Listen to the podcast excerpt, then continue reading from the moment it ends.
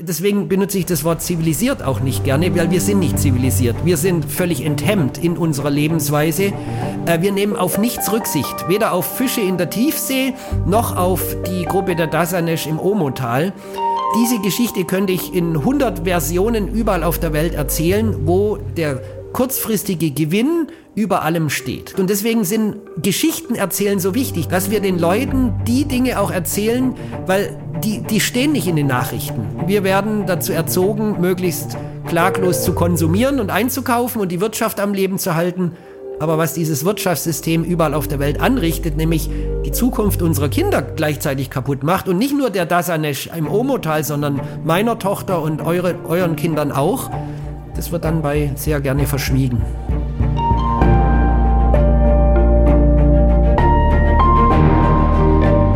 Helden der Meere. Awareness Podcast mit Christian Weigand.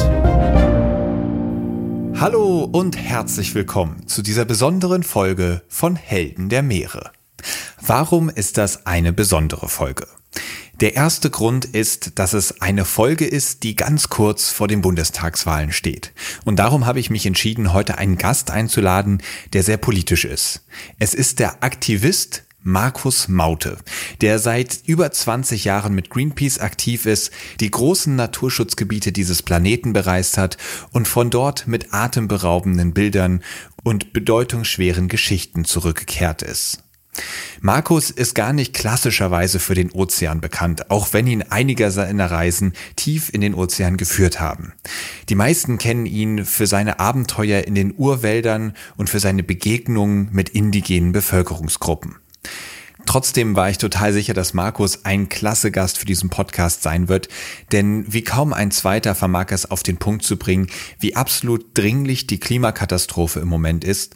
Und wir haben natürlich auch darüber gesprochen, was man jetzt dagegen tun sollte und weshalb es ganz wichtig ist, diese Wahl zu einer Klimawahl zu machen. Außerdem ist es eine besondere Podcast-Folge, weil zum allerersten Mal nicht nur live aufgenommen wird und mit live meine ich immer, dass ich der Person wirklich gegenüber sitze und es nicht online geschieht, sondern dass dieses Mal tatsächlich, wie sich das bei live gehört, auch ein kleines Publikum anwesend ist. Das sind hier nur eine Handvoll Leute, Freunde und Podcast-Fans aus Marburg, die ich ganz spontan eingeladen habe, nachdem Markus dem zugestimmt hat. Dementsprechend kann es sein, dass ihr immer mal wieder Geräusche im Hintergrund hört und jetzt wisst ihr auch, woher diese kommen. Und wer sich jetzt denkt, da wäre ich so gern dabei gewesen, kann ich gute Nachrichten übermitteln. Genau dieses Format ist auch in Zukunft geplant, an verschiedenen Orten in Deutschland einen Live-Podcast anzubieten. Veranstaltungen, bei denen ihr als Publikum dabei sein könnt, wenn ich einen oder mehrere Heldinnen der Meere interviewe. Als nächstes wollen wir direkt loslegen, denn diese Folge geht sowieso schon ein klein wenig länger und deswegen wünsche ich euch jetzt ohne große Verzögerung ganz viel Spaß. Advertorial Wenn ich mir einen Film anschaue, dann ist das fast immer eine Naturdoku. Denn nichts fasziniert mich so sehr wie die Wunder, die unser Planet zu bieten hat. Besonders, wenn sich diese unter der Wasseroberfläche abspielen. Und allen, die solche Dokumentationen genauso lieben wie ich, möchte ich eine Empfehlung aussprechen. Und zwar haben sich Disney und National Geographic zusammengetan und stellen im April, passend zum Earth Month, Initiativen zum Schutz, zur Wiederherstellung und zur Wertschätzung von unserem Zuhause in den Mittelpunkt. Besonders den Earth Day, nämlich Montag, den 22. April 2024, solltet ihr euch notieren. An diesem Tag starten einige Highlights, darunter auch die Dokumentation Die geheimnisvolle Welt der Oktopusse, die vom Oscar-Preisträger und Meeresenthusiasten James Cameron produziert wurde. Ich durfte die dreiteilige Doku schon vorab anschauen und bin begeistert von diesen Tieren. Sie haben drei Herzen, blaues Blut und können sich durch ein Loch von der Größe ihrer Augäpfel zwängen. Sie sind intelligent, sozial und neugierig, aber zugleich auch furchterregend. Sie sind Meister der Tarnung und Verwandlung und sie besitzen erstaunliche Fähigkeiten, die die menschliche Vorstellungskraft übertreffen. Neugierig geworden? Selbst abtauchen in die geheimnisvolle Welt der Oktopusse könnt ihr am 22. und 23. April jeweils ab 20.15 Uhr auf National Geographic Wild im TV oder ab dem 22. April auf Disney Plus im Stream.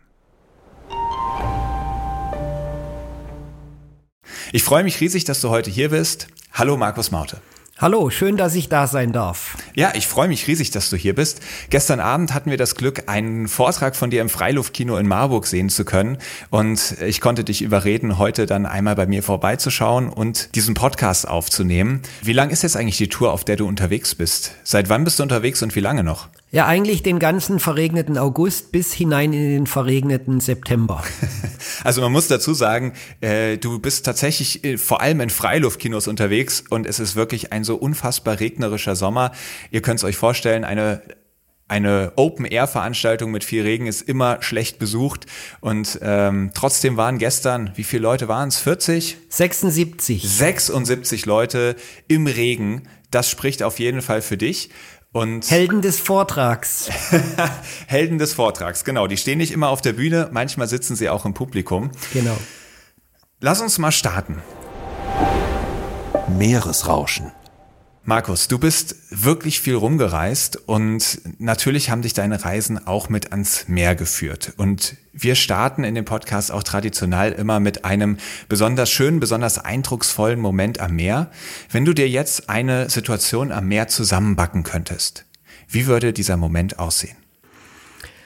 Also ich habe glücklicherweise tatsächlich durch meine fotografische Arbeit viele Erlebnisse, da brauche ich gar nicht packen, sondern ich erinnere mich sehr gerne daran, besonders wenn man etwas neu macht. Also wenn man 20 Jahre immer wieder ähnliche Situationen erlebt, dann ist es ein gewisser, eine gewisse Routine, die da kommt. Aber als ich zum ersten Mal tatsächlich auf 30, 40, 50 Meter getaucht bin, das war in äh, Palau und habe da tausende von Schwarmfischen gesehen an der Riffkante und dann kam da ein Hai dazwischen geschwommen und ich bin da noch als relativer Naseweiß unten gewesen, habe dann fast äh, vergessen aufzuhören zu atmen, was man ja auch nicht soll und habe dann gesehen, wie sich diese Vielfalt an Leben da unten abspielt, wie dieser Hai da durchgeschwommen ist. Das war schon so ein Schlüsselmoment, wo ich äh, glücklich bin, dass ich ihn habe erleben dürfen.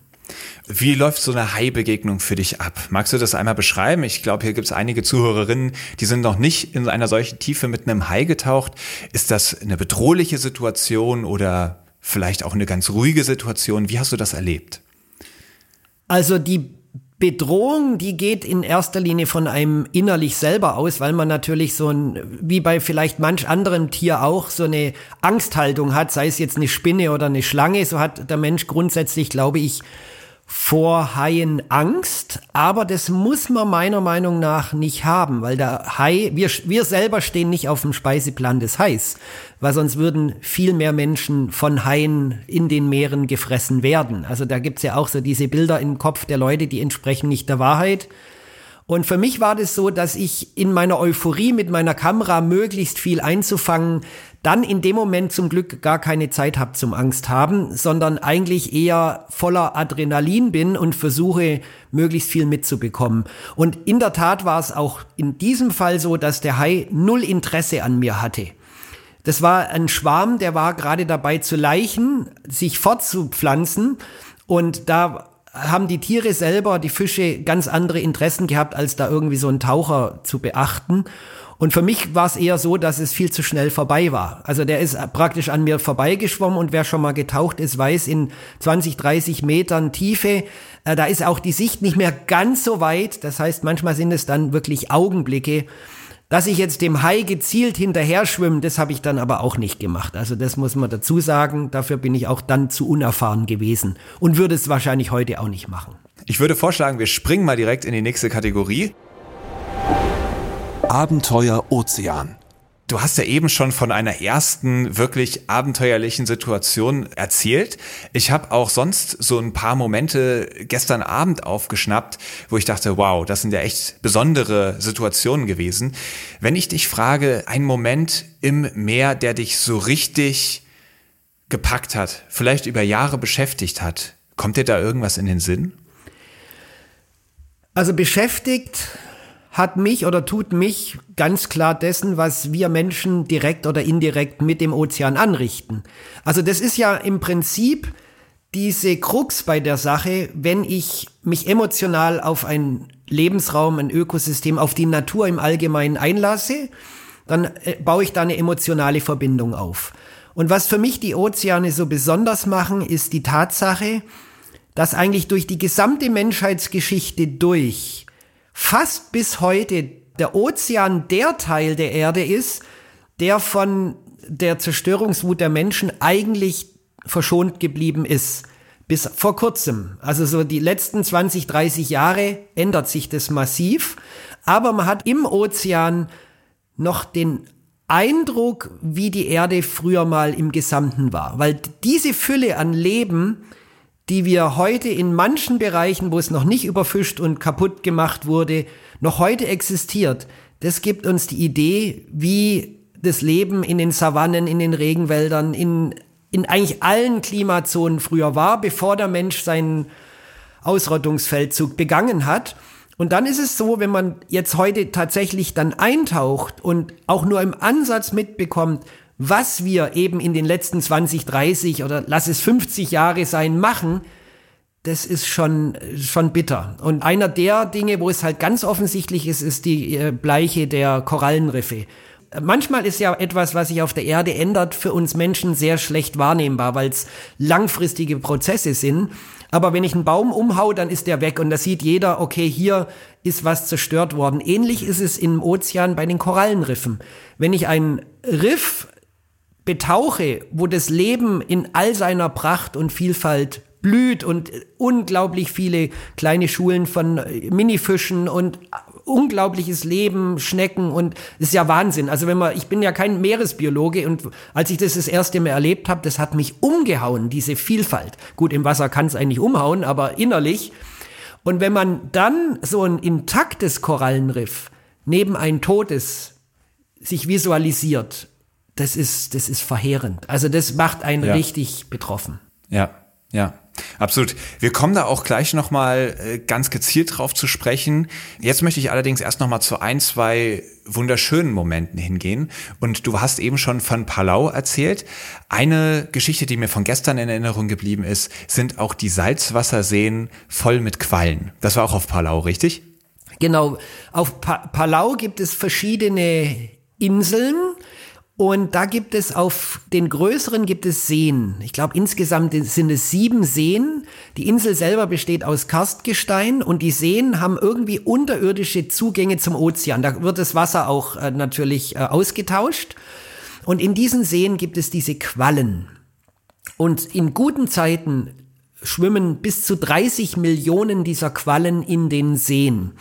Und äh, das war einerseits eins meiner unglaublich großartigsten Naturerlebnisse mit diesen Medusen tauchen zu dürfen. Ja, erzähl uns mal davon. Nimm uns mal mit in diesen Moment. Also ich glaube, viele Leute ekeln sich ja eher so ein bisschen vor Quallen. Ich kenne das in der Ostsee oder so, dass die Leute sagen, öh, hier ist ja alles voller Quallen.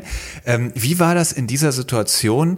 Was hat dich fasziniert und wie ist das da wirklich abzutauchen? Versinkt man dann in Millionen von Medusen und weiß gar nicht mehr, wo oben und unten ist? Nimm uns mal mit. Also man weiß nicht, wo oben unten ist. Ähm, das passiert mir nicht, weil ich kann nicht lang genug die Luft anhalten. Also man darf nicht jetzt mit Taucherausrüstung da rein und dann stundenlang da unten sein, sondern es ist tatsächlich ein Schnorcheln. Aber es war gut genug, um wirklich das zu spüren.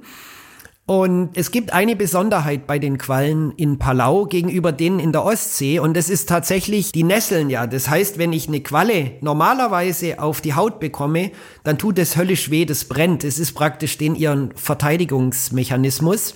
Jetzt haben aber diese Quallen da in diesen Seen in Palau keine natürlichen Feinde mehr. Also die, da muss irgendwann mal halt eine Qualle oder zwei da reingekommen sein, aber ihre natürlichen Feinde eben nicht. Und die Evolution hat denen diese Verteidigungsfunktion genommen. Das heißt, für uns Menschen, wenn wir sie dann tatsächlich berühren, ist es nicht gefährlich, es tut nicht weh. Äh, trotzdem sollte man die natürlich nicht berühren, weil das schadet ja auch den Quallen. Das heißt aber tatsächlich, man kann, wenn man die Luft anhält und sich dann nach unten treiben lässt, man ist umgeben, ich sage jetzt mal, gefühlt von Zehntausenden von diesen Nesseltieren. Und das ist schon in dieser Fülle ein Erlebnis, das vergisst man nicht mehr. Wahnsinn. Außerdem warst du auch viel in der Arktis und Antarktis unterwegs. Und magst du uns einmal erklären, wo ist denn eigentlich so der Unterschied beim Erlebnis, in der Arktis und der Antarktis zu sein? Das wird ja ganz oft so ein bisschen in einem Satz gesagt. Ich hatte bisher noch nicht das Glück, irgendeinem dieser Bereiche gewesen zu sein. Wie unterscheiden die sich? Naja, ich würde immer zuspitzen und sagen Arktis Eisbär, Antarktis Pinguin. Also das ist tatsächlich der markanteste Unterschied, weil es gibt tatsächlich im Süden keine Eisbären und im Norden keine Pinguine. Ansonsten, der zweite ganz große Unterschied ist, dass die Antarktis eine Eisfläche auf der Landmasse ist und dass der arktische Ozean, der ist einfach gefrorenes Wasser auf dem Ozean. Wenn man das jetzt weiterspinnt, ist, wenn, wenn das Eis schmilzt in der Antarktis, dann tut sich der Meeresspiegel erhöhen, weil es eben vom Land ins Wasser reinfließt. Wenn die Arktis schmilzt, dann tut unmittelbar das arktische Eis den Meeresspiegel nicht ansteigen lassen. Das tut dann wiederum das Eis in Grönland und das ist aber noch Haufen genug. Ja, du hast ja schon angesprochen, Eisbär oder Pinguine. Du hast dann wahrscheinlich auch relativ viele Begegnungen mit Eisbären gehabt, oder? Naja, re relativ viele. Also ich bin jetzt kein expliziter äh, Forscher in der Arktis, aber ich durfte eben durch meine Arbeit mit Greenpeace wo wir die verschiedenen Lebensräume dokumentiert haben, eben auch mit Eisbären äh, zumindest mal so Kontakt bekommen, dass ich, dass ich diese Schönheit der Tiere einfangen konnte. Was ein Naturerlebnis ausmacht, ist eben, dass es was Intensives ist. Ob das jetzt der Eisbär ist oder der Fischschwarm auf Palau oder der Jaguar in der äh, Savanne. Es sind Dinge, die, die kann man mit Geld nicht aufwiegen oder so. Ich sag, ich nehme jetzt lieber Geld oder gucke ich mir die Eisbären an. Ich würde wahrscheinlich immer die Eisbären wählen. Wenn du sagst, so ein Naturerlebnis ist auch sehr intensiv, wie muss ich mir denn dann diese Eisbärbegegnung vorstellen? Ist das dann weit entfernt oder ist es dann, dass sie dir total nahe kommen? Ist das die Intensität? Nein, es ist nicht die Nähe. Es ist das, also für mich ist es das Gesamterleben, die Elemente spüren. Ich bin, ich bin eigentlich in einem Lebensraum, der meinem, meiner Wohlfühlzone ganz weit weg ist. Ich bin keiner, der den Eisbären streicheln muss. Das würde ich sowieso nicht machen. Also das ist falsch verstandener Heroismus. Für mich würde es auch reichen, wenn ich den Eisbär in einem halben Kilometer Entfernung auf einer Eisscholle sitzen sehe, als Fotograf, als Künstler, wenn dann das Gesamtbild wunderbar ist, dann reicht mir das völlig aus. Also es ist immer eine Mischung aus Situation, aus Licht, aus Elemente spüren. Das Gesamterlebnis ist das, warum ich diesen Beruf so gerne mache. Und ich muss nicht das Tier erlegen und mir dann an die Wand machen, äh, den Kopf an die Wand hauen, um zu sagen, was ich für ein toller Kerle bin, sondern es geht im Prinzip darum, dieses ähm, Gefühl zu haben, auf was für einer schönen Erde wir leben. Und da ist das, das Tier in seinem natürlichen Lebenskreislauf beobachten zu dürfen, das ist einfach ein Geschenk. Und je weniger ich da eingreife, je weniger ich das Tier ablenke oder belästige, desto besser ist es am Abgrund der Meere. Ich bin ja mit dem Bewusstsein aufgewachsen, es gibt einen Klimawandel. Also ich bin 89 geboren, als ich in der Schule war, hat man davon gehört. Ich weiß noch, wir waren dann einmal im Gymnasium im Kino und haben von Al Gore An Inconvenient Truth geguckt. Und das war so ein Film, ich kannte das Thema schon, aber das hat es mir nochmal so richtig vor Augen geführt. Also so, solange ich bewusst denke, gibt es den Klimawandel. Wie ist das bei dir? Ab wann war der Klimawandel ein bewusstes Thema für dich? Das ist interessant. Ich bin 20 Jahre älter wie du. Und ich hatte das Glück, dass das Thema Klima in meiner Kindheit nicht präsent war. Wir hatten dann in der Jugend, also während der Schulzeit und später natürlich in den 80er Jahren Umweltthemen, die auch heute noch vielleicht ein bisschen anders geartet immer noch relevant sind. Ein paar haben wir in den Griff bekommen, wie zum Beispiel, wir haben das Blei aus unserem Benzin genommen und dann ging es kurzzeitig den Bäumen mal wieder besser oder das FCKW aus den Kühlschränken hat sich zum großen Teil das Loch über der Arktis wieder geschlossen. Das Ozonloch. Das genau. Ozonloch, genau in der Atmosphäre. Und so hat man auch gesehen, der Mensch kann durchaus Dinge auch heilen, wenn er nur möchte. Heute sind die Probleme unserer Wälder ungleich größer, aber aus natürlich äh, bekannten anderen Gründen. Aber ähm, für mich war trotz allem auch wenn es noch nicht so ganz elementar war, schon eigentlich von der Schulzeit an die Umwelt ein Thema.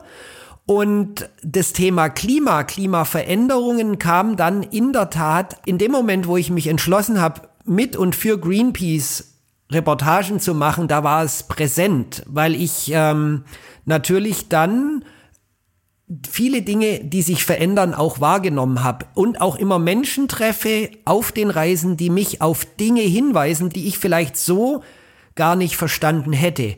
Und es ist sehr interessant, äh, dass du das äh, Buch oder den Film vom Al Gore erwähnst, weil das war für mich auch so ein Schlüsselmoment. Ich hatte in den Jahren davor das Thema Klima immer wieder auf dem Schirm, aber es war für mich so komplex und so groß, dass ich die einzelnen Enden nicht zusammenbekommen habe. Also es war einfach für mich zu groß, um zu verstehen. Und dann kam dieses Buch raus. In dem Fall bei mir war es das Buch, äh, nicht der Film, wobei den Film habe ich später auch gesehen. Und der hat auf so einfache Weise diese vielen losen Enden für mich zusammengebracht. Und da habe ich gedacht, wow, jetzt habe ich es verstanden. So komplex ist es eigentlich gar nicht. Wenn wir anfangen würden, äh, keine Treibhausgase mehr in die Luft zu blasen und gewisse andere Dinge zu machen, dann kann man das in die Wege leiten und dann ist das Problem irgendwann gelöst. Und das mhm. war für mich auch so, das war 2006. Da habe ich gedacht, wenn ich das verstehen kann, dann kann das jetzt ja eigentlich jeder Mensch verstehen. Und dann machen wir jetzt uns an die Heilung und in 20 Jahren ist das Problem gelöst. Also war das auch der Auslöser, weshalb du bei Greenpeace angefangen hast zu arbeiten? Nein, ich war, also bei Greenpeace war ich da schon einige Jahre. Mein Auslöser bei Greenpeace, das waren die Wälder, weil ich gesehen habe, dass schon 80 Prozent aller Urwälder weg waren. Das war auch so einer dieser Dinge, wo ich kaum glauben konnte. Was, wir haben von fünf Urwaldbäumen haben wir vier schon vernichtet und kein Mensch interessiert's. Und es war ja schon vor über 20 Jahren. Heute sieht's ja noch viel schlimmer aus. Nur dieses Thema Klima, Klimakatastrophe, Artensterben, das ist natürlich immer mehr in meinen Fokus gerückt, eben auch durch die Arbeit mit Greenpeace. Und wenn man sich mit Wäldern beschäftigt, irgendwann beschäftigt man sich automatisch mit Ozeanen, mit Savannen, mit Steppen, mit Eiswüsten, weil eben alles zusammengehört. Und das, das ignoriert die moderne Gesellschaft massiv dass ich, ich kann kein Eisbärschutzprogramm machen, indem ich ihm einen Nationalpark baue, wenn ihm unter den Pfoten äh, seine Lebensgrundlage wegschmilzt. Und das haben die meisten noch nicht kapiert. Hm. Du bist dann also in den Dienst von Greenpeace getreten und hast für sie ganz viele Reisen gemacht, Bilder eingesammelt, Geschichten eingesammelt und bist damit auf Vortragstouren gegangen. Und ich glaube, du konntest dabei, wie wahrscheinlich nur wenige Menschen, Naturschutzgebiete erleben. Ich glaube, du warst in allen großen Urwaldgebieten, bist dann Orte gefahren, an denen vielleicht vorher nie ein Mensch stand, um unberührte Natur zu dokumentieren. Und gleichzeitig musstest du ja währenddessen auch feststellen, wie diese Natur, für die du ja auch so eine große Liebe entwickelt hast, immer weiter zerstört wird. Vielleicht war da besonders stark auch das Jahr 2016, wo es dieses massive El Nino-Phänomen gab. Magst du vielleicht einmal kurz erklären, was ist El Nino eigentlich und welche Auswirkungen hatte dieses Jahr und was macht das mit dir? Also in 2016 war ein super El Nino-Jahr. El Nino ist ein Klimaphänomen, das es schon immer gibt. Das ist in der Regel so, dass es alle sieben Jahre im Schnitt auftritt und besonders auf der Südhalbkugel der Erde das Klima verändert. Also das, an manchen Stellen wird's wärmer, an manchen regnet's weniger, an manchen regnet's mehr. Und 2016 kam da eben auch angefacht durch die Klimaveränderung ganz viel zusammen, dass das alles sich massiv verstärkt hat. Das heißt, die Ozeane auf der Südhalbkugel haben sich massiv noch mehr erwärmt, was den Säuregehalt im Wasser erhöht. Und das ist für Korallen ganz schlimm und es ist aber auch für diese Quallen in diesen Seen in Palau ganz schlimm gewesen, dass über 90 Prozent dieser Quallen daran gestorben sind. Also ein paar Jahre nachdem ich dieses wunderbare Erlebnis hatte, sind die alle weg. Und äh, die Wissenschaft ist sich nicht sicher, ob die sich wieder in diesem Maße erholen können, weil, und das macht ja die Gefahr der Klimaveränderung aus, diese Peaks, wo was unnormal wird, die kommen in immer kürzeren Abständen und die Natur braucht eine gewisse Zeit, sich zu erholen. Wir haben in diesem Jahr weite Teile des Great Barrier Reefs, des größten Korallenriffs für Australien verloren. Und um jetzt auf meine persönliche Situation zu kommen, ich bin äh, mit einer Brasilianerin verheiratet. Wir leben an der brasilianischen Kakaoküste im Mata Atlantica Tropenwald, wo es eigentlich ganz viel regnet. Und dieser Super El Nino hat dafür gesorgt, dass es bei uns eben acht Monate nicht geregnet hat. Das heißt, acht Monate ist kein Tropfen Regen gefallen und das im Regenwald. Ich habe überhaupt mir nicht vorstellen können, dass sowas passiert. Also dass es sowas überhaupt möglich ist. Ich habe schon viele Jahre davor für Greenpeace über diese Themen auf Bühnen gesprochen und plötzlich war die Situation in meinem eigenen Lebenskreis. Und äh, wir leben da in einem ländlichen, landwirtschaftlichen Raum mit Menschen, die ihren Lebensinhalt, ihre Lebensgrundlage durch den Verkauf von Kakao finanzieren. Und plötzlich war kein Kakao mehr da. Und zwar nicht nur diese acht Monate, wo es nicht geregnet hat, sondern zwei volle Jahre. Weil das vergisst man auch immer, wenn ein Kreislauf in der Natur kaputt geht, bis der sich wieder regeneriert hat, es dauert. Wir hatten zwei Jahre lang keinen Kakao. Da ist mir zum ersten Mal bewusst geworden, was ich da eigentlich seit Jahren bei Greenpeace auf den Bühnen sage, wenn ich sage, Leute, wenn wir keinen aktiven Klimaschutz jetzt endlich anfangen und umsetzen, dann werden wir Flüchtlinge produzieren. Das sind die, die wir bisher hatten, ein laues Lüftchen dagegen, weil ich bin ganz klar Verfechter der Aussage, kein Mensch auf der Welt verlässt seine Heimat freiwillig. Das machen Menschen in Not. Und was man ihnen auch sonst noch aus der rechten Ecke andichten möchte, Menschen verlassen ihre Heimat, weil sie keine Zukunft für sich und ihre Kinder sehen. Das würden wir genauso machen. Wenn in Deutschland eine Pandemie ausbricht und wir hier keine Lebensgrundlagen mehr haben, was machen wir? Wir gehen dahin, wo wir überleben können. Das ist ein ganz natürlicher Reflex. Ganz normal. Genau. Und äh, die Klimakatastrophe, die produziert Millionen, vielleicht Milliarden Flüchtlinge in den kommenden Jahrzehnten, wenn wir jetzt nichts tun. Und das hat mich 2016 wirklich nochmal in allem, was ich bin und so erschüttert, wo ich gedacht habe, Menschenskind, die Probleme sind so elementar, wir müssen was tun. Mhm. Das ist, sind, sind Aussagen, die sind wahr und sie sind gleichzeitig erschreckend. Eine Sache, die ich gestern in deinem Vortrag gehört habe, die mich auch sehr erschrocken hat, dass im Vergleich zu 1970 68 Prozent aller Lebewesen ausgestorben sind. Ja, also alle, alle Arten oder äh, korrigier mich. Genau, aber die, die Zahl stimmt. Wir haben tatsächlich, wenn man das Jahr 1970 als Ankerpunkt nimmt, 68 Prozent aller in freier Wildbahn lebender Tiere ausgerottet. Also das muss man sich mal vorstellen. Das sind mehr wie zwei Drittel. Da gibt's immer noch Menschen und Politiker und Interessensgruppen, die sagen, ist doch alles in Ordnung auf diesem Planeten. Also mit den Landlebewesen ist es so und mit den Ozeanen machen wir praktisch gerade dasselbe da hat nur die Entwicklung später angefangen. Und deswegen haben wir noch Bereiche in den Ozeanen, wo halt tatsächlich noch viel Lebe Lebensformen da sind. Aber egal mit welchen Partnern ich getaucht habe, die das schon viel länger machen und auch viel professioneller als ich, keiner hat mir erzählt, dass das besser wird, die Situation. Also man kann auch unter Wasser eindeutig sehen in den großen, guten Tauchgebieten, sei es jetzt Südostasien oder anderswo, wo die Anzahl der Lebensformen unter Wasser massiv zurückgeht. Du hast ja eben auch schon erzählt, dass du am eigenen Leib erfahren hast, wie sich diese Klimaveränderungen auswirken. Du besuchst ja aber auch ganz viele indigene Völker und erfährst von denen, wie sich ihr Leben eigentlich verändert.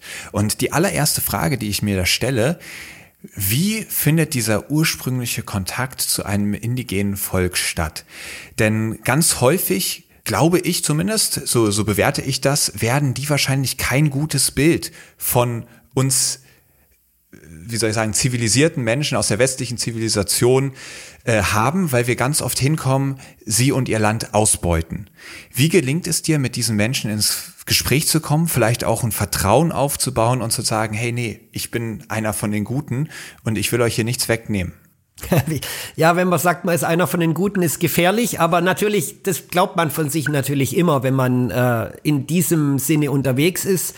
Das Thema indigene Gruppen auf unserer Erde ist wirklich ein sehr schwieriges, weil es ist sehr viel Wahrheit drin, was du gerade gesagt hast.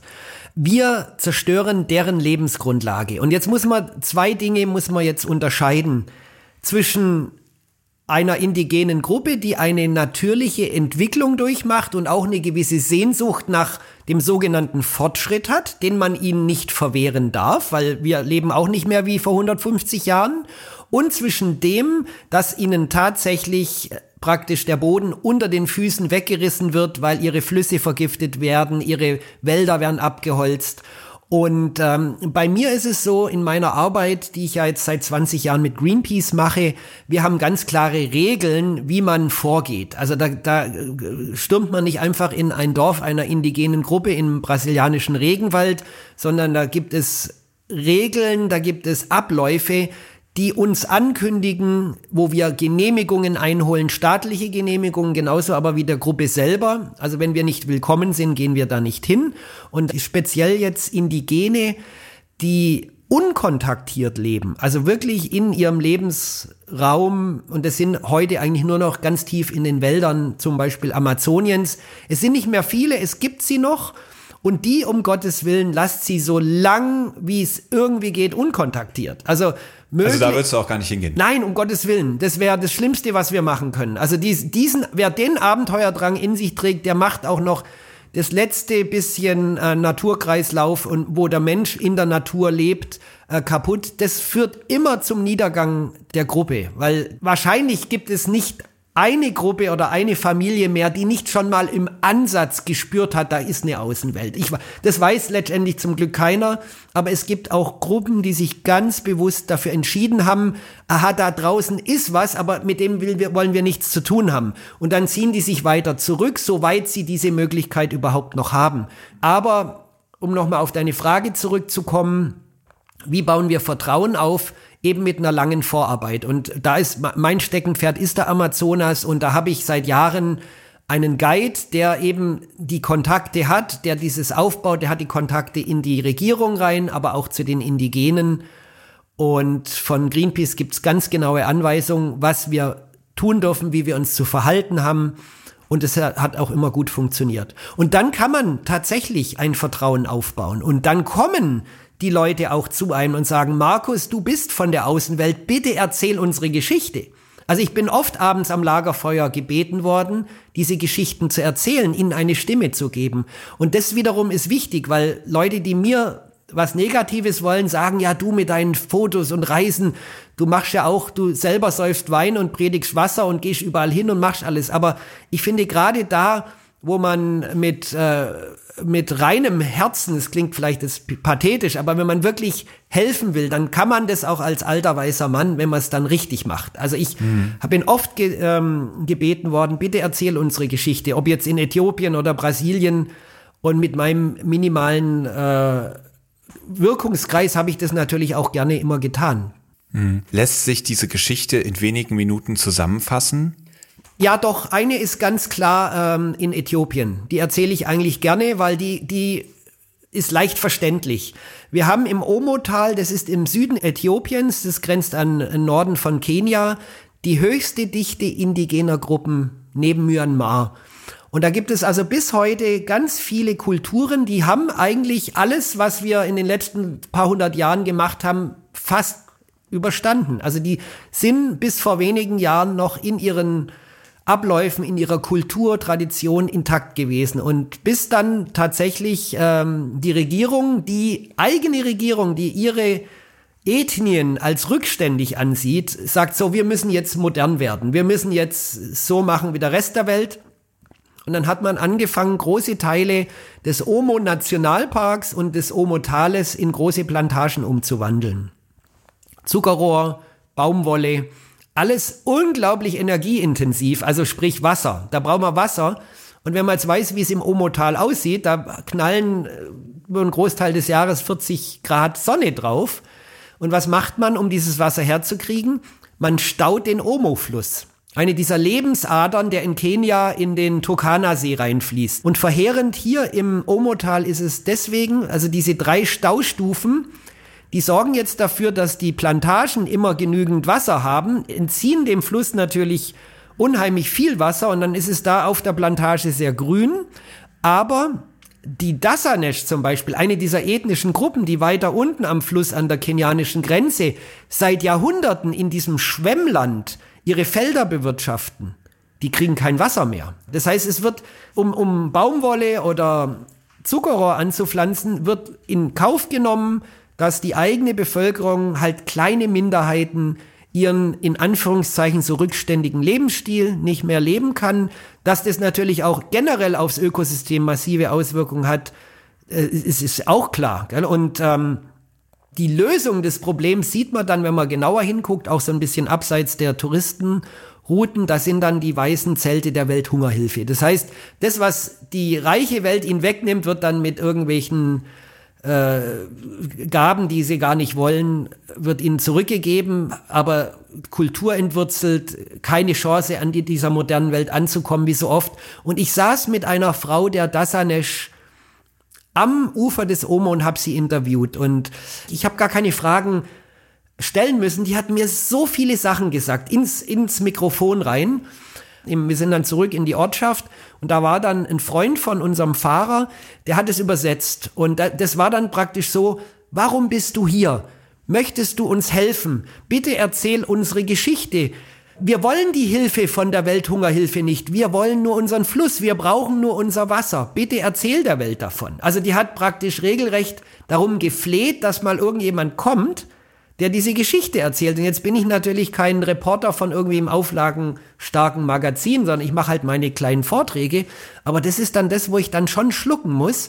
Zumal der Übersetzer, der das so übersetzt hat, der hat dann meinem Fahrer wiederum gesagt, also wenn das jetzt öffentlich würde, dass wir hier als Weiße die Indigenen interviewen und die das auch noch sagen dürfen, dann sind wir schneller im Knast, als wir gucken können. Also wir haben dann tatsächlich das Gebiet möglichst schnell verlassen, weil wir hatten an dem Mittag, wo wir ja, das Interview gemacht haben, kamen wir am Abend zurück in unsere Herberge und da haben die uns erzählt, es wären irgendwelche Polizisten da gewesen, die nach uns gefragt haben. Und dann sind wir tatsächlich gleich am nächsten Morgen weil wir hatten zum Glück auch alles, was wir wollten, möglichst schnell wieder nach Addis Abeba abgedampft, sind nach Hause geflogen. Einen Tag später wären wir gar nicht mehr zum Flughafen gekommen, weil Kleinbauern die ganzen Zufahrtsstraßen zur Hauptstadt gesperrt haben, eben aufgrund dieser, dieses Landraubs, der überall im, im Land stattfindet. Ich weiß, das hat jetzt alles nicht so viel mit dem Ozean zu tun, aber letztendlich ist, ist es völlig egal, wo was auf der Welt passiert, wo wir Ungerechtigkeiten machen, wo wir auch unser Ökosystem aus dem Gleichgewicht bringen, ob wir das, den Ozean jetzt ausbeuten oder einen, einen Fluss stauen. Es ist letztendlich die Grundproblematik ist die, dass wir als sogenannte, deswegen benutze ich das Wort zivilisiert auch nicht gerne, weil wir sind nicht zivilisiert. Wir sind völlig enthemmt in unserer Lebensweise. Äh, wir nehmen auf nichts Rücksicht, weder auf Fische in der Tiefsee noch auf die Gruppe der Dasanesh im Omotal.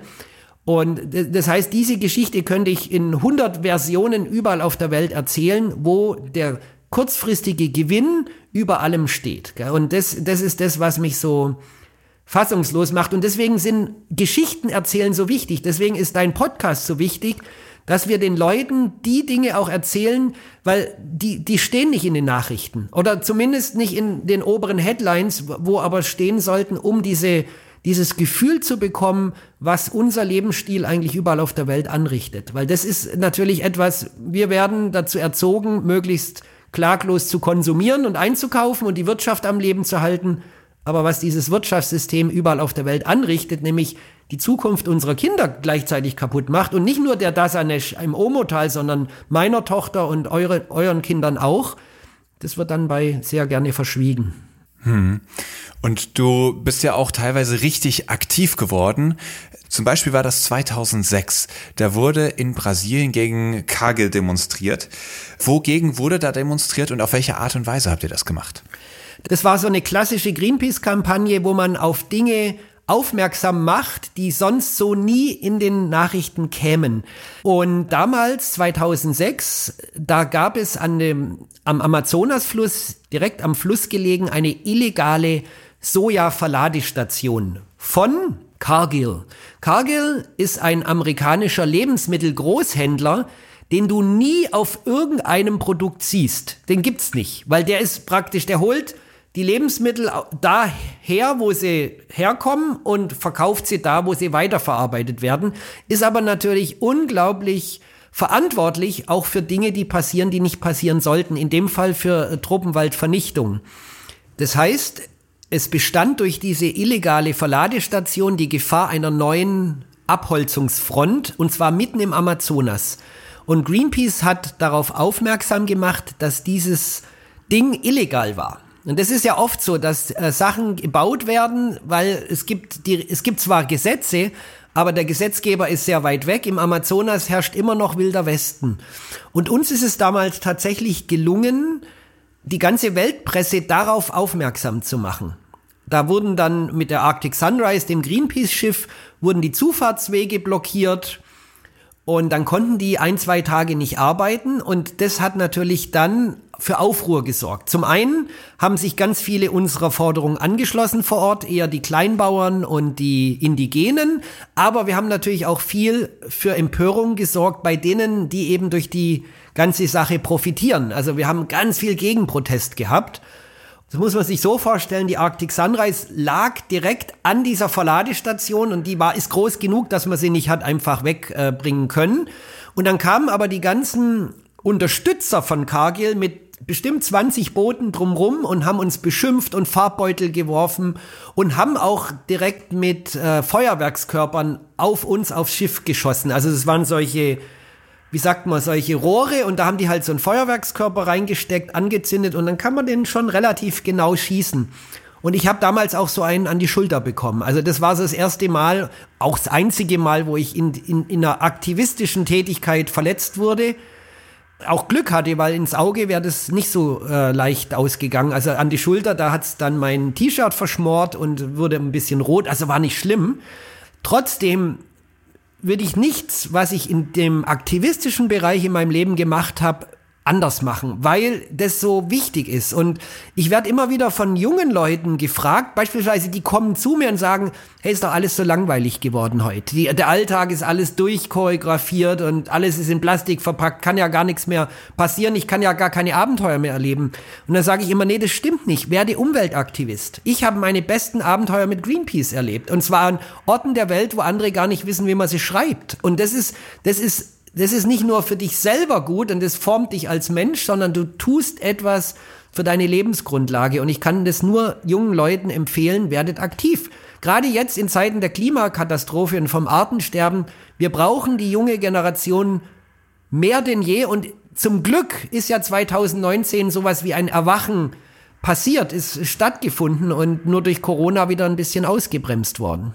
Hm ich, ich muss das noch zu Ende, ich habe die Geschichte ja noch gar nicht. Ich, ich schweife dann immer ab und lande dann ja, ganz ja, woanders. Also 2008 war die höchste Abholzungsrate im Amazonas. Das dauerte dann noch ein bisschen, aber 2012 wurde es dann wirklich zusehends weniger. Da hat tatsächlich diese Geschichte geholfen und wir hatten dann irgendwann zwischendurch mal das Gefühl, Null Entwaldung ist möglich. Und da war ich echt auch ganz stolz, dass ich unter anderem bei dieser einen Aktion, gab natürlich noch mehr, da dabei war. Das Problem war nur, und da, das ist auch immer das, was ich jedem sage, wenn ihr euch mit einem Thema beschäftigt, guckt über das eigentliche Thema raus und schaut immer das Gesamtbild an. Denn was ist passiert? Es sind in der Tat viel weniger Bäume im Amazonas abgeholzt worden, aber die haben nicht aufgehört. Die sind einfach in die Savanne gegangen. Das heißt, die brasilianische Savanne des Cerrado kennt kein Mensch, außer der Serengeti in Afrika, dass es so ein Pendant auch in Brasilien gibt. Äh, das weiß keiner. Und die war bis vor 20 Jahren faktisch intakt. Heute weiß man, wenn wir so weitermachen, bleiben drei Prozent übrig. Und der Rest ist Sojafeld und Kuhweide. Und das heißt, das wusste ich, das habe ich viele Jahre auch nicht gewusst. Ich habe mich immer über die Zahlen gefreut, dass der Amazonas jetzt langsamer vernichtet wird, aber dafür ist die Savanne schneller abgeholzt worden. Und, und jetzt um den Bogen zu Ende zu spannen, dass es eben man sich nicht ausruhen darf. Jeder weiß, seit äh, ungefähr vier Jahren gehen eben diese Abholzungsraten im Amazonas auch wieder massiv nach oben und das in der Zeit der Klimakatastrophe. Ja, da kommen wir auch gleich noch mal ein bisschen genauer drauf zu sprechen. Wir springen jetzt nämlich in die nächste Kategorie. Logbucheintrag. Und in dieser Kategorie will ich dich einfach auch noch ein bisschen besser kennenlernen. Und du hast es eben schon erzählt. Du wohnst jetzt in Brasilien. Du hast dort Familie. Du bist im Wald Mata Atlantica gelandet. Magst du uns das mal ganz kurz vorstellen, wo das ist und wie bist du da hingekommen? Die Mata Atlantica ist neben dem Amazonas der zweite große Tropenwald in Brasilien. Das ist der Küstenregenwald. Der zog sich einst über Millionen Hektar die gesamte Küste entlang. Also es war ein richtig großes Gebiet. Nur zwei Drittel aller Brasilianer leben heute da. Das sind alle großen Millionenstädte, Salvador, Sao Paulo, Rio de Janeiro. Und das heißt, dieser Wald ist, man weiß nicht ganz genau, aber wenn man es mal positiv sieht, bis zu 90 Prozent weg. Wenn man es negativ sieht, vielleicht 95 Prozent. Wow. Und die meisten Relikte, die wir noch haben, sind kleine Inseln, die aber nicht miteinander verbunden sind. Und der Mata Atlantica Tropenwald ist noch artenreicher wie der Amazonas. Es, er gilt als artenreichstes Landbiom unserer Erde. Und ich bin 2012 durch meine Arbeit für Greenpeace dorthin gegangen mit meinem Freund Louis, der ist Biologe. Und ich habe gesagt, ich möchte eine Tierart fotografieren, die vom Aussterben bedroht ist, um symbolhaft zu zeigen, es gibt immer weniger Platz für Natur. Und dann haben wir uns die Goldkopf-Löwenäffchen ausgesucht und sind dann an die brasilianische Kakaoküste gefahren. Das ist ein kleiner Teil im Bundesstaat Bahia wo der Mata Atlantica Wald genutzt wird, um Grund, den Grundstoff für Schokolade anzubauen. Und jetzt könnte man auch sagen, Mist, der Mensch macht ja überall was. Aber das war ein Glücksfall, weil wenn man die Schokolade, also den Kakao biologisch naturnah anbaut, bleiben ganz viele Bereiche des Regenwaldes intakt. Die großen Bäume, die dienen als Schattenbaum für die kleinen unten stehenden Kakaobäumchen. Die werden so vier, fünf Meter hoch. Und dank des Kakaoanbaus ist an der Kakaoküste ein relativ hoher Anteil der Mata Atlantica stehen geblieben, weil die Schattenbäume da sind. Das heißt, es ist zwar eigentlich Kulturland, also eine Farm, aber es ist eine sehr naturnahe Anbauweise und äh, wenn man von der Kakaoküste rausgeht, sobald der Kakao nicht mehr angebaut wird, siehst du sofort Kuhweiden. Das heißt, ich habe da, als ich 2012 angekommen bin, zum ersten Mal erfahren, meine geliebte Schokolade kommt ja aus dem Regenwald, habe ich davor überhaupt nicht gewusst, ich ignorant. Das hat mir natürlich gefallen und ich habe gesehen, dass diese naturnahe Anbauweise gelebter Naturschutz ist. Dann habe ich mich ja glücklicherweise in eine Frau verlieben dürfen, die so eine Kakaofarm hat. Sogar noch eine der schönsten überhaupt. Also es war wirklich in vielerlei Hinsicht Glück. Die Farm ist toll, die Frau ist toll. Also da hatte ich wirklich, das war so mein Sechser im Lotto. Und so leben wir da heute und versuchen naturnah Schokolade anzubauen und aber auch die Farm an sich am Leben zu halten. Weil da geht's jetzt dann auch schon wieder los. Ich habe ja schon von diesem Problem erzählt mit dem Klima. Die Farm meiner Frau, die hat äh, ihren Papa schon lange verloren, da war nur noch sie und ihre Mama da. Die waren auch kurz davor aufzugeben. Und da, also da muss ich sagen, das war wirklich so eine Fügung. Ich als alter Regenwaldfreund komme da in Regenwald, treffe die Liebe meines Lebens und kann mit ihr dann sozusagen im Team versuchen, auf nachhaltige, ökologische Weise einen Neustart zu machen. Also besser hätte es für mich gar nicht äh, passieren können. Und wir sind auch noch sehr nah am Ozean, um mal wieder die Brücke in die Helden der Meere zu schlagen, denn auch der Ozean ist, ähm, ja, da ist Luftlinie zehn Kilometer weg. Also wir sind an der Kakaoküste und ähm, wenn man ganz gezielt die familienbetriebenen Farmen unterstützt in diesen nachhaltigen Praktiken, dann äh, kann man da tatsächlich viel bewegen. Hm. Und jetzt hast du also eine Kakaofarm und du hast mit AMAP ja auch eine Naturschutzorganisation gegründet. Magst du zu der ganz kurz ein paar Worte sagen und vielleicht auch erzählen, wie man sie unterstützen kann und was man da vielleicht sogar für ein Leckerwissen von haben kann? Ja, sehr gerne. Also aufgrund des schon erwähnten Super El Nino 2016, wo, wo ich wirklich erlebt habe, wie der Tropenwald regelrecht austrocknet, da haben meine Frau und ich gesagt, wir müssen da was tun. Und wir haben auch sehr schnell gesehen, wir können was tun. Wir haben also erst angefangen, Kuhweiden, die wir nicht mehr brauchen, wieder aufzuforsten, also neues Mikroklima mit neuem Wald zu schaffen und haben dann mit befreundeten Ökoaktivisten eine eigene Organisation gegründet. Die ist äh, gemeinnützig inzwischen hier in Deutschland auch. Und AMAP hat sich zum Ziel gesetzt, altes Farmland, das eben aufgegeben wurde von den Menschen, aufzukaufen. Und da, wo die Kühe standen, da wird neuer Wald gepflanzt. Und da, wo es noch bestehende Kakaowälder gibt, wird die alte, traditionelle, naturnahe Kakaoanbauweise gefördert.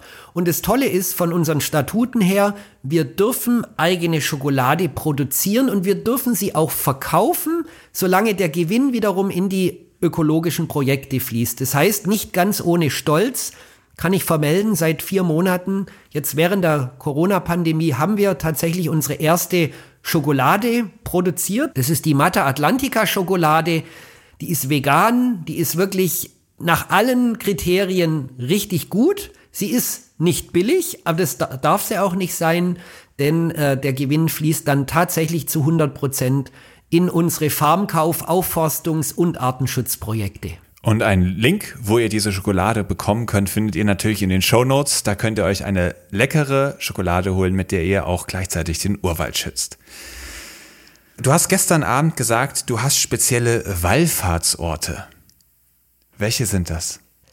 Ja, meine, genau, meine Wallfahrtsorte als äh, nicht religiöser Mensch ist die Natur. Also ich bin tatsächlich keiner, der äh, religiös ist, aber ich glaube an die heilende Kraft intakter Natur, der Lebenskreisläufe, die uns umgeben.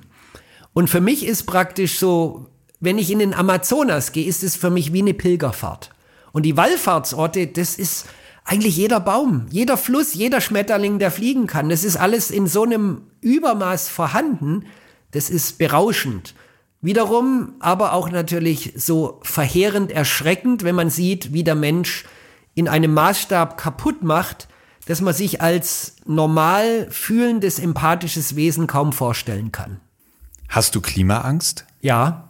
Also das ist ja tatsächlich auch eine, eine Krankheit, über die gesprochen wird, die kann, glaube ich, noch nicht diagnostiziert werden. Also wird ja drüber wirklich gesprochen, Klimaangst als ein Zustand, in dem man so sehr von, von der Angst vor der Veränderung gepackt ist, dass man im Alltag nicht mehr richtig funktioniert.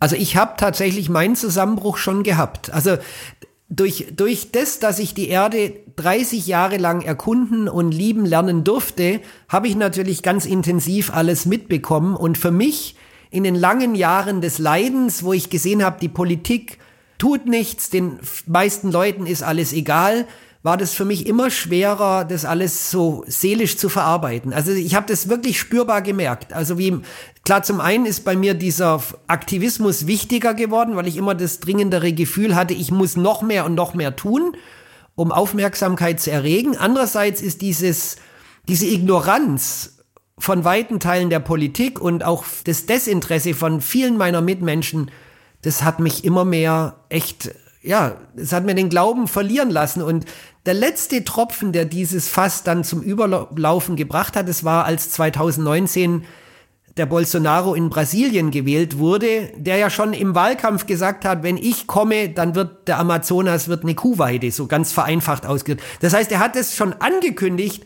äh, eine der wichtigen Säulen für unser aller Überleben in Gewinn, kurzfristigen Gewinn umzuwandeln. Und das konnte ich dann echt, ich bin, ich bin wirklich regelrecht in so ein schwarzes Loch gefallen. Also ich bin kein depressiver Mensch, sehr lebensfroh und alles, aber da saß ich dann wochenlang bei mir auf der Farm und ich hatte keinen Antrieb mehr. Ich habe gesagt, was soll, was soll denn das noch? Ich erzähle da vor 150 Leuten meine Vorträge oder mach das und das. Es hat doch eh keinen Zweck. Es ist doch eh alles vorbei. Das natürlich, nachdem es über Jahre, Jahrzehnte eben sich nichts getan hat. Und dann ist das kleine Wunder passiert, das für mich praktisch eigentlich fast lebensrettend war, in Form einer jungen Dame in Schweden, die sich mit ihrem Schild vor ihr Parlament gestellt hat. Also ich werde der Greta Thunberg bis an mein Lebensende immer dankbar sein. Und für mich ist es eine Heilige, also aus meiner ganz persönlichen Sicht, weil die hat zum richtigen Zeitpunkt genau das Richtige gemacht. Die hat auf das ganze Geschwätz, den Hohn und alles, den Spott, der über sie ausgeschüttet wurde, war ihr scheißegal. Die hat gesagt, ich glaube, das ist wichtig und ich mache das. Dass sich dann nach kurzer Zeit so viele andere angeschlossen haben, das war mein sozusagen mein privates Wunder, das ich gebraucht habe, um wieder aus diesem diesem Loch rauszukommen. Und in der Zeit habe ich dann auch mein Buch geschrieben, das wiederum zum Vortrag von gestern Abend geführt hat. Und diese dieses Gefühl zu haben, nach 30 Jahren Reisens, Aktivismus, das erste Mal nicht mehr allein zu sein. Weil davor war es bis auf meine kleine Blase an Umweltaktivisten, die es halt immer schon versuchen, hast du gefühlt wie ein Alien eigentlich. Aber da hatte ich jetzt plötzlich das Gefühl, oh ja, jetzt die junge Generation lässt den Alten jetzt keine Wahl mehr. Wir müssen jetzt tatsächlich was tun. Und die haben ja binnen kürzester Zeit das Narrativ in die Mitte der Gesellschaft gebracht und jeden aufgescheucht und man hat ja gehört, was für ein Blödsinn dann die meisten Politiker geantwortet haben, weil sie 0,0 von der Sache verstehen, was ja auch erschütternd ist. Und es wäre noch so viel besser weitergegangen, aber dann kam halt Corona und die, die hat dieses Momentum wieder weggenommen. Was ich dann wiederum auch so schade finde, ist, dass die allerwenigsten Leute Corona im weitesten Sinne mit dieser Problematik in Verbindung bringen, weil das ist letztendlich nichts anderes als der Niedergang unserer Lebensgrundlagen und äh, so eine Zoonose wie Corona. Wir haben ja noch Glück, dass es tatsächlich ein Virus ist, der jetzt nicht so unglaublich tödlich ist. Ich stelle mir mal vor, es kommt was wie Ebola und es wird kommen. Da brauchen wir uns, also das ist so sicher wie das Abend in der Kirche, dass wenn wir weiter unsere Kreisläufe so kaputt machen, wir setzen gerade Dinge frei, die seit Millionen Jahren im Permafrost in Sibirien verborgen sind. Da haben wir noch gar keine Ahnung, was da kommt. Also, äh, wenn du mich fragst, habe ich Klimaangst, dann sage ich ganz klar, ja, ich habe Zukunftsangst. Und zwar nicht um mich, sondern um meine Kinder und deren Kinder und alle, die nach uns kommen. Nur darf ich das nicht in Form von Angst nach außen tragen, sondern ich muss sagen, so Leute, wir müssen handeln. Wir sind die letzte Generation, die es noch kann. Was muss denn jetzt passieren, damit sich was ändert? Also damals bei der Kagel-Situation im Amazonas-Regenwald, da war es ja ziviler Ungehorsam. Also nicht im Einklang mit dem Gesetz, zwar gewaltfrei, aber nicht im Einklang mit dem Gesetz äh, Prozesse behindert, wo man gesagt hat, die dürfen so nicht weitergehen. Ist das eine Möglichkeit, bei der du sagen würdest, das ist eigentlich jetzt das nächste, was kommen müsste? Also es muss auf allen Ebenen was passieren. Richtig verändern können die, die wir in unserer Demokratie an die richtigen Sitze, an die richtigen Hebel bringen. Die können Gesetze machen, die tatsächlich was verändern. Wie können wir da was tun? Und da ist tatsächlich der zivile Ungehorsam einer der Möglichkeiten oder ich sage mal zivile Teilhabe. Die junge Generation vereinfacht Fridays for Future. Der, es gibt ja ganz viele Bewegungen auf der Welt. Die haben aus meiner Sicht keinen einzigen Fehler gemacht. Die haben ganz klar gesagt, Leute, wir sind jung, ihr macht uns unsere Zukunft kaputt. Wir wissen nicht alles, aber wir wissen, dass die Wissenschaft heute so weit ist, dass sie euch sagen kann, was zu tun ist, damit unsere Zukunft nicht kaputt geht. Also die haben ganz klar, sind auf die Straße, haben gesagt, Politiker, hört auf die Wissenschaft, dann kriegen wir Gesetze, die unsere Zukunft halbwegs intakt hält. Und das ist praktisch die einzige Strategie und das ist die einzig richtige. Was man dann ihnen alles angedichtet hat, das ist ja nur diese Abwehrreaktion eines aufgescheuchten Huhns, das plötzlich merkt, ey, ich habe mein ganzes Leben falsch gelebt und ich will gar nichts mehr verändern. Also jeder, jeder Hohn und Spott, der auf eine Greta Thunberg ausgeschüttet wird oder auf eine Luisa Neubauer ist, adelt sie eigentlich, weil das zeigt eigentlich nur die Ignoranz und die Dummheit derer, die eben nicht bereit sind, die Probleme zu kennen. Und ich wünsche mir so sehr, dass wir jetzt, wo wir langsam lernen, mit Corona umzugehen, dass wir haben ja jetzt demnächst wieder einen Klimaaktionstag, einen globalen, dass wieder sich möglichst viele Menschen anschließen und wir dieses Momentum wieder kriegen. 2019 hat erreicht, dass heute kein Politiker mehr sagen kann, den Klimawandel, die Katastrophe gibt's nicht. Jetzt muss praktisch Feuer unterm Hintern gemacht werden, dass eben richtig gehandelt wird. Und im Moment sind immer noch ganz viele Parteien, von ganz rechts reden wir gar nicht, das ist ja, da brauchen wir gar keine Luft verschwenden, aber immer noch viel zu viel, die zwar sagen, ja, jetzt müssen wir was tun, weil halt viele sagen, wir müssen was tun, aber sie haben das Problem im Kern noch nicht verstanden, weil was sie tun wollen würden, ist viel zu wenig. Also ein erster guter Schritt, den jeder von uns tun kann, zumindest jeder, der wahlberechtigt ist, bei der nächsten Bundestagswahl ganz genau zu schauen, wie haben sich die Parteien zu diesen Punkten genau. platziert.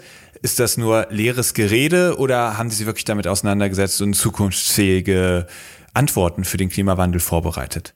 Das Gemeine ist ja, dass wir nach wie vor einen sehr hohen Anteil alter, älterer Menschen als Wähler haben, die in ihrer Beweglichkeit eigentlich lieber nichts mehr verändern wollen, die halt ihr Kreuzchen da machen, wo sie es seit 30 Jahren machen. Mhm. Und die Jungen im Anteil her, die eigentlich eher progressiv und zukunftsgewandt wählen würden, die sind halt von der Menge her nicht so viele. Und ich, also ich plädiere auch ganz stark für ein Wahlrecht ab 16, was natürlich massiv bekämpft wird von genau denen, die dann genau wissen, dass ihre Art weiter noch ein paar Jährchen auszuhalten nicht mehr funktionieren würde. Gell? Ja, und das ist eigentlich auch nochmal ein guter Punkt, auf den du mich da bringst dass ja ganz viele von uns jungen Menschen ja auch alte Menschen haben, die uns lieb haben. Ja, sind es die Eltern, sind es die Großeltern, die ja auch wählen. Und vielleicht mit denen mal ins Gespräch zu gehen und zu sagen, ey, also wir sind an einem Scheidepunkt, wir wählen jetzt gerade für die Entwicklung unseres Planeten in den kommenden Generationen. Also seid euch gewiss, die Stimme, die ihr jetzt abgebt, die wird diese Welt verändern. Und wir entscheiden jetzt gerade, wohin es geht. Und vielleicht ihr als jungen Menschen, wenn ihr das jetzt gerade, zumindest die jungen Menschen, die es jetzt gerade hören, gebt das mal weiter an die älteren Generationen in eurer Familie. Wirklich mal die Bitte zu sagen, denkt bei der nächsten Wahl mal bitte an unsere Generation, die noch jahrzehntelang hier leben müssen, welche Zukunft ihr für uns wählt. Das könnte vielleicht so ein kleiner Hebel sein, der dann noch mal ein bisschen was in diesen eingefahrenen Strukturen bewegt, wirklich für den Klimawandel zu wählen. Ja, wir müssen eine Klimawahl draus machen. Wir müssen jetzt die entscheidenden Hebel in Bewegung setzen, weil in zehn Jahren ist es zu spät. Also ich bin ganz fest davon überzeugt, was global die nächsten fünf Jahren an Weichen gestellt wird, entscheidet, ob meine Tochter mit 50 noch in einem zivilisierten Umfeld lebt. Also mit Zivilisation meine ich eine menschliche Gemeinschaft, die als Gemeinschaft funktioniert. Oder ob die Dystropie meiner Kindheit wahr wird. Und das ist das, was ich immer mehr mit so Erschrecken feststelle. Ich bin so ein Fantasy- und Science-Fiction-Fan schon seit äh, frühester Kindheit. Und das, was wir in den 70er Jahren so als Science-Fiction-Filme gesehen haben, das waren ja oftmals so Zukunftsszenarien mit einem kaputten Planeten, wo dann irgendwelche kleinen Gruppen ums Überleben kämpfen, sei es jetzt gegen böse Konzerne, die halt die Weltherrschaft an sich gerissen haben oder irgendwelche mutierten Monster, weil ein Atomkraftwerk ähm, kaputt gegangen ist.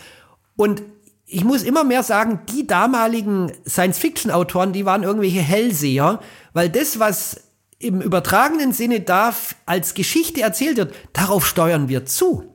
Und es gibt Wissenschaftler, die heute ganz klar sagen, im Moment hat der Mensch eine 20-prozentige Chance, dass die Zivilisation, so wie wir sie kennen und wir uns wünschen, überleben kann. 20 Prozent nur noch. Weil das, was wir gerade tun, dies, was wir an Wäldern abholzen, was wir an Flüssen oder, oder, oder mhm. Ozeanen äh, Plastik reinschmeißen und vergiften und ma machen, das deutet darauf hin, dass wir in 20, 30 Jahren verschiedene Zusammenbrüche erleben werden, die eben ein normales, friedliches Zusammenleben nicht mehr möglich machen. Und es wird nicht der steigende Meeresspiegel sein, der dann uns alle tötet, sondern es wird der Mensch selber sein, der sich gegenseitig abknallt, weil er nicht teilen kann, weil das, was an Menschen da ist und das, was noch an Rohstoffen, an Nahrung, an was immer wir zum Leben brauchen, da ist, das wird so zusammengeschrumpft sein, dass wir dann nur noch mit dem ja mit, mit Gewalt eigentlich uns je, jeweils versuchen, dem anderen das vorzuenthalten, was wir vielleicht noch an uns gerafft haben. Und das macht mir echt Angst. Also diese, diese Vision, friedlich, zusammen, gemeinschaftlich, das ist wirklich gefährdet. Das ist stark gefährdet. Und das äh, erschreckt nicht nur dich, das erschreckt auch mich. Kommen wir doch einmal zurück zum Anfang. Du bist ein Mensch, der das Reisen und das Abenteuer liebt. Wie hat sich das vielleicht im Laufe der Zeit verändert? Ist Reisen und Abenteuer immer noch ein ganz, ganz wichtiger Bestandteil deines Lebens? Also das Erleben ist immer noch ein wichtiger Bestandteil. Also ich habe das Glück, viel erleben zu dürfen in meinem Leben und das will ich eigentlich auch weiter tun, immer dem Alter angemessen. Man ist einfach mit 50 anders drauf wie mit 30 und mit 70 nochmal. Das ist eine äh, natürliche Entwicklung. Und die Kunst ist es hier jetzt für jeden Lebensabschnitt, es so sich zu gestalten, dass man es genießen kann und nicht äh, ja, zu jammern, Mensch, guck mal da, der kann noch was, was ich nicht mehr kann. Da muss man sagen, nein, ich habe das auch mal können und ich bin dankbar dafür. Tatsächlich, was sich geändert hat, Reisen nur einfach um des Reisens willens, das gibt's bei mir schon lang nicht mehr, weil dann wäre ich auch als Aktivist unglaubwürdig. Ich weiß, dass meine Ökobilanz eine saumäßig schlimme ist. Eben weil ich ja auch im Prinzip auf zwei Kontinenten lebe. Ich arbeite zum Teil in Deutschland, habe meine Familie in Brasilien. Aber ich versuche zumindest seit 30 Jahren oder sagen wir mal seit 20 Jahren intensiv, all das, was ich tue, in einen Wandel zu stecken, zu investieren, dass das, was wir alle tun, nachhaltig ist. Also das große Wort ist die Nachhaltigkeit. Wir müssen in allem, was wir tun, ob wir Energie nutzen, ob wir uns fortbewegen oder essen, es muss nachhaltig sein. Und in allen Bereichen sind wir saumäßig schlecht. Und natürlich nutze ich das vorhandene System, versuche aber mit all dem, was ich tue, sei es, wenn ich einen Film mache oder einen Vortrag oder ein Buch schreibe, eben diesen Wandel zu propagieren und äh, ihn voranzutreiben. Ja, und das, das halt immer dem Alter entsprechend dann. Ich mhm. werde sicherlich nicht mehr mit 30 Kilo auf ein 6000 Meter hohes Himalaya-Berg Camp laufen. Das mache ich dann, wenn ich es noch hinkriege, dann halt mit einem Träger, der mir meinen Fotorucksack dann trägt. Ja, es ist tatsächlich so, wo ich 30 war, war ich zu stolz, das zu machen. Ich hätte gern, äh, äh aus der heutigen Sicht hätte ich es mal nur gemacht, weil ähm, ich sitze hier gerade mit Hexenschuss und das hat auch damit zu tun, dass man seinen Körper übers Leben eigentlich unnötig mehr belastet. Und wenn ich den Rucksack damals jemand anders gegeben hätte, der dadurch tatsächlich auch noch Geld verdient und seine Familie ernähren könnte, hätte ich heute vielleicht einen weniger kaputten Rücken und der hätte damals auch was davon gehabt. Mhm. Also das ist so dieses falsch verstandene Heldentum zu sagen, ja, ich kann doch meinen Rucksack selber tragen. Das ist Quatsch. Irgendwann mit Mitte 40 merkst du dann eben, es ist, ja, es ist dann zu Ende oder. Also du, du bist nicht mehr so wild am Rumreisen, wie es früher war, weil das habe ich mich so ein bisschen gefragt. Du hast ja wie kaum ein anderer Mensch die Welt entdecken können. Da gibt es, glaube ich, nur wenig Menschen, die so viel gesehen haben von diesem Planeten wie du. Und da habe ich mich gefragt, ist das etwas, wo man irgendwann zufrieden ist, sagt, Mensch, jetzt habe ich so viel gesehen, das reicht? Oder ist es was, was einen eigentlich immer mehr fasziniert und wie, wie so eine Sucht immer schlimmer wird, je mehr man von dieser Droge bekommt, dass du sagst, ich kann gar nicht mehr ohne, weil ich jetzt weiß, wie diese Welt voller Wunder steckt, ich muss weiter entdecken, äh, sonst zerreißt es mich. Also, ja, es ist interessant. Also, wahrscheinlich ist es beides, von beidem etwas. Ich glaube, dadurch, dass ich das Glück hatte, meine Frau in Brasilien im Regenwald auf einer 350 Hektar großen Farm kennenzulernen, mir diese zweite Heimat praktisch geschenkt wurde, und ich weiß, wie gut es mir da gefällt. Und wie während Corona war ich einmal fünf Monate am Stück auf der Farm, ohne auch nur einmal das Farmgelände zu verlassen. Und mir hat nichts gefehlt. Ich habe meine Schmetterlinge, die Insekten summen, die Bäume wachsen. Wir haben Menschen um uns rum. Wir haben die Natur. Ich kann Boot fahren. Es ist alles da. Also das ist sehr, ein sehr privilegiertes Leben, das ich da lebe, weshalb es mir jetzt nicht so sehr fehlt, noch unglaublich viel reisen zu müssen. Also ich will noch was erleben in meinem Leben, aber ich will es in den Dienst der Sache stellen. Also ich möchte nicht jetzt nur, damit ich das noch und das noch gesehen habe, sondern ich habe noch ganz klar Pläne. Ich, ich kann noch 10, 15 Jahre langsamer, aber das geht noch. Und wenn das geht, will ich noch gewisse Geschichten erzählen, von denen ich glaube, dass es wichtig ist, dass man sie erzählt. Und dann habe ich meine Reiselust befriedigt, habe aber auch gleichzeitig zumindest in meinen bescheidenen Möglichkeiten den einen Teil dieses Wandels, zumindest so gut ich es kann, äh, vorangebracht, weil ich eben eine Geschichte den Leuten vermitteln konnte. Eine Frage, die drängt sich mir dann, dann doch noch auf. Du hast nämlich gestern am Ende deines Vortrags vier Schritte genannt, die es braucht, um dieser Welt zu helfen. Magst du uns diese vier Schritte noch einmal ja. nennen? Ja, ich habe mir natürlich auch bei meinem Buchschreiben überlegt, was kann ich denn, ich kann ja nicht nur anklagen, sondern ich muss auch äh, Teil der Lösung anbieten. Und es ist für mich ganz klar, wenn ich die gesellschaftlichen Strukturen vor mir sehe, wie schleppend alles geht, habe, habe ich vier Schritte entwickelt. Schritt eins ist das Bewusstsein. Wir, es muss uns zuerst mal bewusst sein, dass wir überhaupt ein Problem haben. Wenn wir uns eingestehen, wir übernutzen die Erde, wir machen unsere Lebensgrundlagen kaputt, dann erst können wir uns an die Heilung machen. Und das ist dann der zweite Schritt. Der zweite Schritt, dazu brauchen wir aber unseren Verstand. Also dann schalten wir das Gehirn ein, weil, und das ist die gute Nachricht ist, es gibt für jedes Problem eine Lösung. Die schlechte Nachricht ist, dass es ganz viele Verhinderer gibt, die eben am Status quo festhalten, weil sie davon profitieren oder diese Lösungen als ideologischen Scheiß betrachten. Das heißt, wir müssen unseren Verstand einschalten und sagen, wo können wir relativ schnell relativ viel bewegen, denn wenn es was gibt, was wir in der momentanen Situation nicht mehr haben, dann ist es Zeit. Also es gibt für mich zwei große Hebel, die wir mit Verstand voranbringen. Einerseits Öl, Kohle und Gas im Boden lassen. Wir müssen massiv die Energiewende pushen hin zu Sonne, Wind und da, wo es ökologisch ist, auch Wasser. Dann gelingt es vielleicht, die Klimakatastrophe abzumildern. Aufhören tut sie sowieso nicht. Dafür haben wir schon viel zu viel Prozesse in die Wege geleitet. Und die, der zweite große Hebel ist tatsächlich weg vom Fleisch. Und zwar, ich bin da auch einer, weil ich selber kein Veganer bin, sondern ein ganz, ganz wenig Fleischesser. Ich propagiere bei meinen Vorträgen nicht heuchlerisch werdet alle Veganer, weil ich selber nicht schaffe. Natürlich wäre das Veganertum die Lösung. Also die, das würde alles viel, viel einfacher machen. Ich habe aber auch gelernt, dass wenn ich immer das Beste oder das meiste von Leuten fordere, dann, dann blocken sie sofort ab. Ich plädiere für die Rückkehr des Sonntagsbratens. Weil es ist kein gottgegebenes Recht, dass wir dreimal am Tag Fleisch essen, wie es wir in unserer Maßlosigkeit in den letzten Jahrzehnten einfach gemacht haben, in diesem neoliberalen Aufbruch, alles ist möglich und sind noch 100 Erden da. Das heißt, wenn du den Leuten ganz klar vermittelst, der Amazonas-Regenwald wird hier kaputt gemacht wegen dem billigen Fleisch, lass uns doch weniger Fleisch essen. Unser Sonntagsbraten in meiner Kindheit bei Oma und Opa, der hat immer wunderbar geschmeckt, weil es was Besonderes war.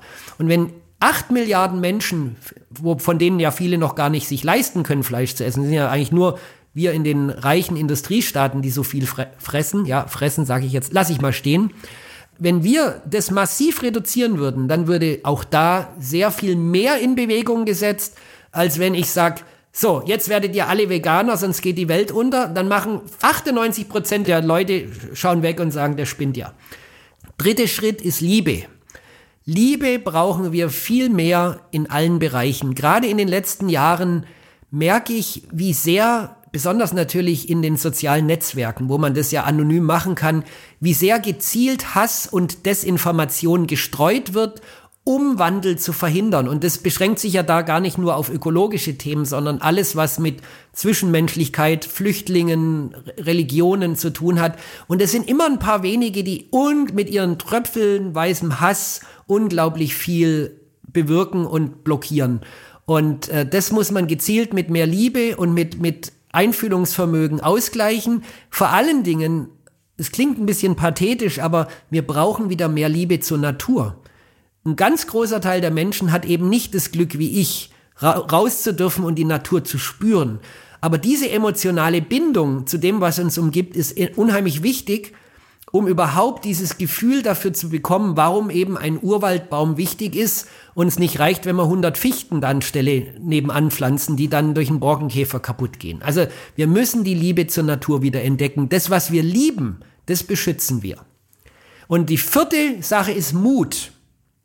Die junge Generation, die hat es vorgemacht, kurz vor Corona, auf die Straße gehen wirkt. Wir müssen uns einsetzen. Wir müssen den Mut haben, Meinung zu haben, Stellung zu beziehen.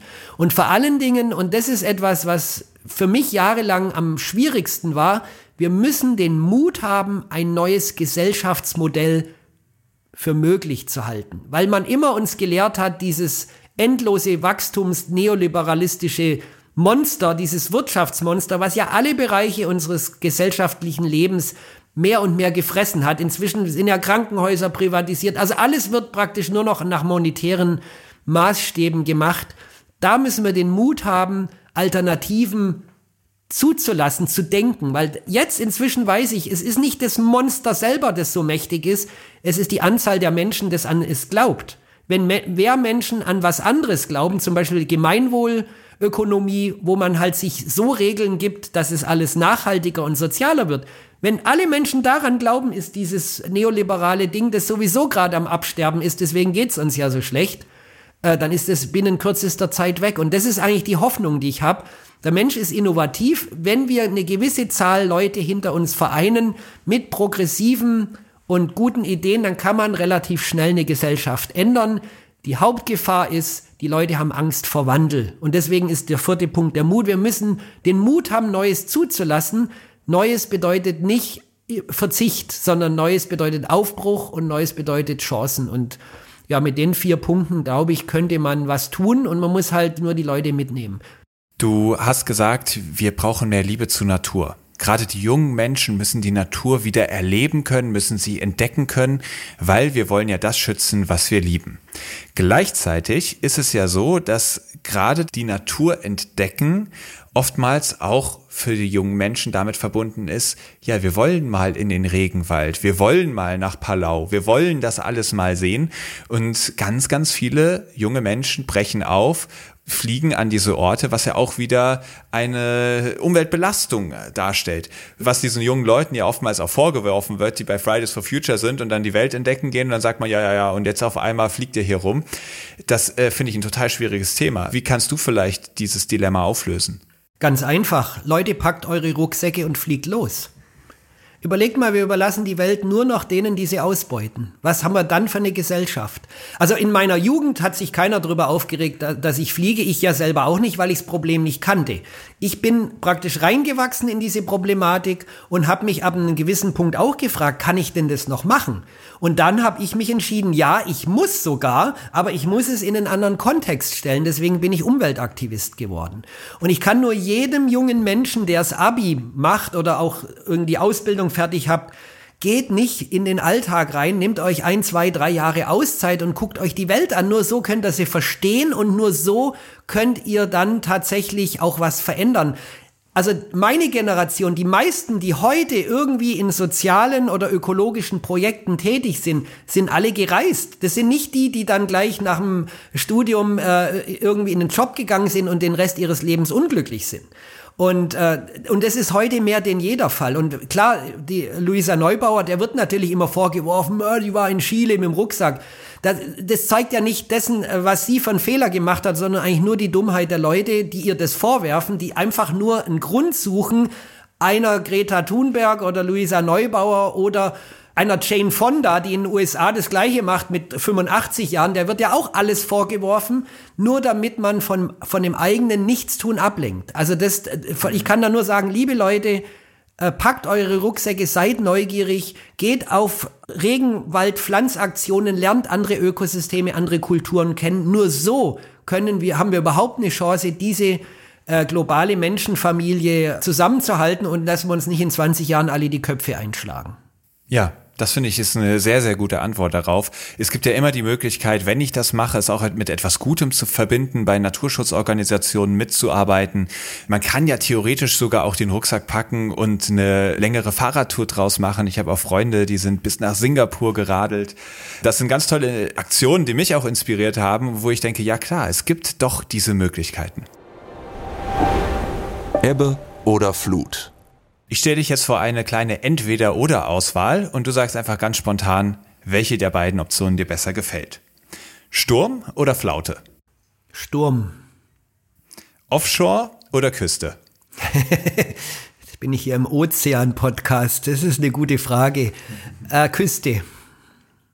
Fisch oder vegan? Vegan.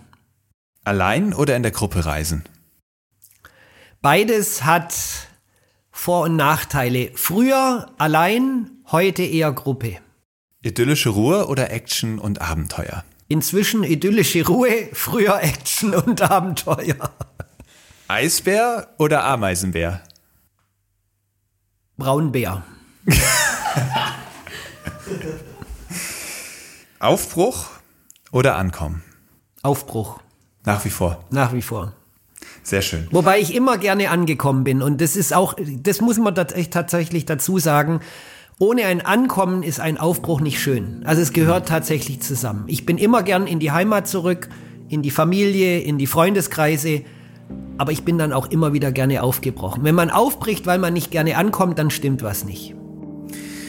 Wir sind jetzt angekommen am Ende dieses Podcasts und ich danke dir von Herzen, dass du dir die Zeit genommen hast. Ich glaube, da hat heute richtig, richtig viel drin gesteckt. Ganz viel, was zum Nachdenken anregt, aber auch ganz viel, was dazu ermutigt, weiter stark an dem Klimaschutz zu arbeiten, weiter für den Schutz des Klimas zu kämpfen. Vielen Dank, dass du da warst. Danke, dass ich sprechen durfte. Das war Markus Maute. Und was mich wieder mal abgeholt hat, ist die Idee des Handabdrucks. Wir haben es heute gar nicht so ganz genau benannt, aber es kam immer wieder raus bei dieser Idee mit, hey, du fliegst ja auch, aber er nutzt diese Flüge für eine Transformation. Er möchte etwas verändern und wir erzeugen eben nicht nur diesen einen Fußabdruck, von dem wir so häufig reden, nämlich den Schaden, den wir ja automatisch anrichten, während wir existieren. Wir können ja nicht CO2-neutral wirklich leben, aber wir können ja auch mit unseren Händen die Umwelt gestalten. Wir können Sachen kreieren, wir können etwas Gutes schaffen, wir können andere Menschen mitnehmen und bei ihnen etwas verändern und genau so formt sich unser Handabdruck. Und wenn wir eine solche Reise zum Beispiel machen und dort Bilder und Geschichten mitbringen, die ganz viele Menschen bewegen, etwas zu verändern. Wenn wir auf diesen Reisen Naturschutzorganisationen unterstützen und die Orte, die wir besucht haben, als einen besseren Ort hinterlassen, dann wächst unser Handabdruck und er kann deutlich größer werden als der Fußabdruck, den wir so hatten. Unser Handabdruck wächst zum Beispiel auch, was wir ja eben schon auch gesagt haben, wenn wir jetzt diese Wahl zu einer Klimawahl machen, wenn wir mit Menschen sprechen und sie davon überzeugen, wirklich für eine nachhaltige Zukunft der kommenden Generationen zu wählen. Da sind wir jetzt an einem Scheideweg und es ist extrem wichtig, dass wir diese Chance nicht verpassen. Wir haben eben auch schon gehört, wir wollen das schützen, was man liebt. Und ihr wisst, das ist auch genau das Credo vom Blue Awareness e.V., dem Sponsor dieses Podcasts. Und wenn ihr das unterstützen wollt, dann könnt ihr auch als aktive oder als passive Mitglieder bei diesem Verein tätig werden und genau da euren Handabdruck vergrößern. Wenn euch der Podcast gefallen hat, wie immer freue ich mich riesig darüber, wenn ihr ihn mit euren Freunden, mit euren Bekannten teilt, wenn ihr gerne auch eine Bewertung da lasst. Und ich freue mich darauf, wenn ihr in 14 Tagen wieder dabei seid bei der nächsten Folge Helden der Meere. Aufnahme, Produktion und Schnitt Christian Weigand. Musik Paul Timmich und Dorian Behner. Design Malte Buck. Sprecher, Intro und Kategorien Moritz Celius.